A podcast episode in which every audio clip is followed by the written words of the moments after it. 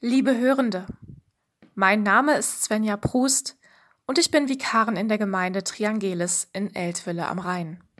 Ich wünsche Ihnen besinnliche zweieinhalb Minuten und einen gesegneten Montag. Manchmal, da bin ich einfach frustriert. Da packt mich die Wut und ich möchte ganz laut schreien, das kann doch alles nicht wahr sein. Alle Unvernunft, alle Hässlichkeit der Welt wird mir dann zu viel. Was hilft bei so einem Wutausbruch? Die Luft rauslassen, wie man so schön sagt. Einige Menschen schreien dann oder brauchen Bewegung. Manche gehen auch an einen ruhigen Ort und vergießen stumme Tränen der Wut. Im 14. Psalm scheint jemand auf ganz ähnliche Weise aus der Haut zu fahren. Doch sie sind alle von Gott abgefallen, allesamt sind sie verdorben.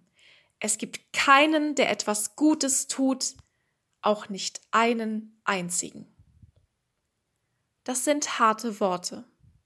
Sie wurden offensichtlich von Menschen aufgeschrieben, die sehr aufgeregt waren, direkt verzweifelt.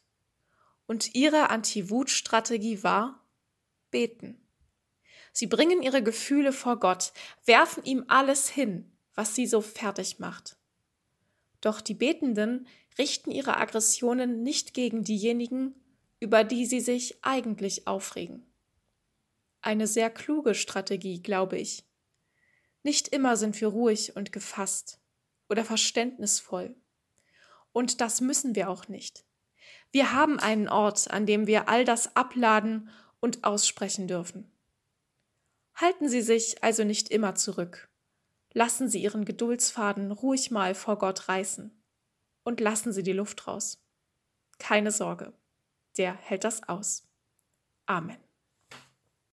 Gott, sei bei uns an diesem Tag. Behüte unsere Gedanken. Segne unser Reden und Tun.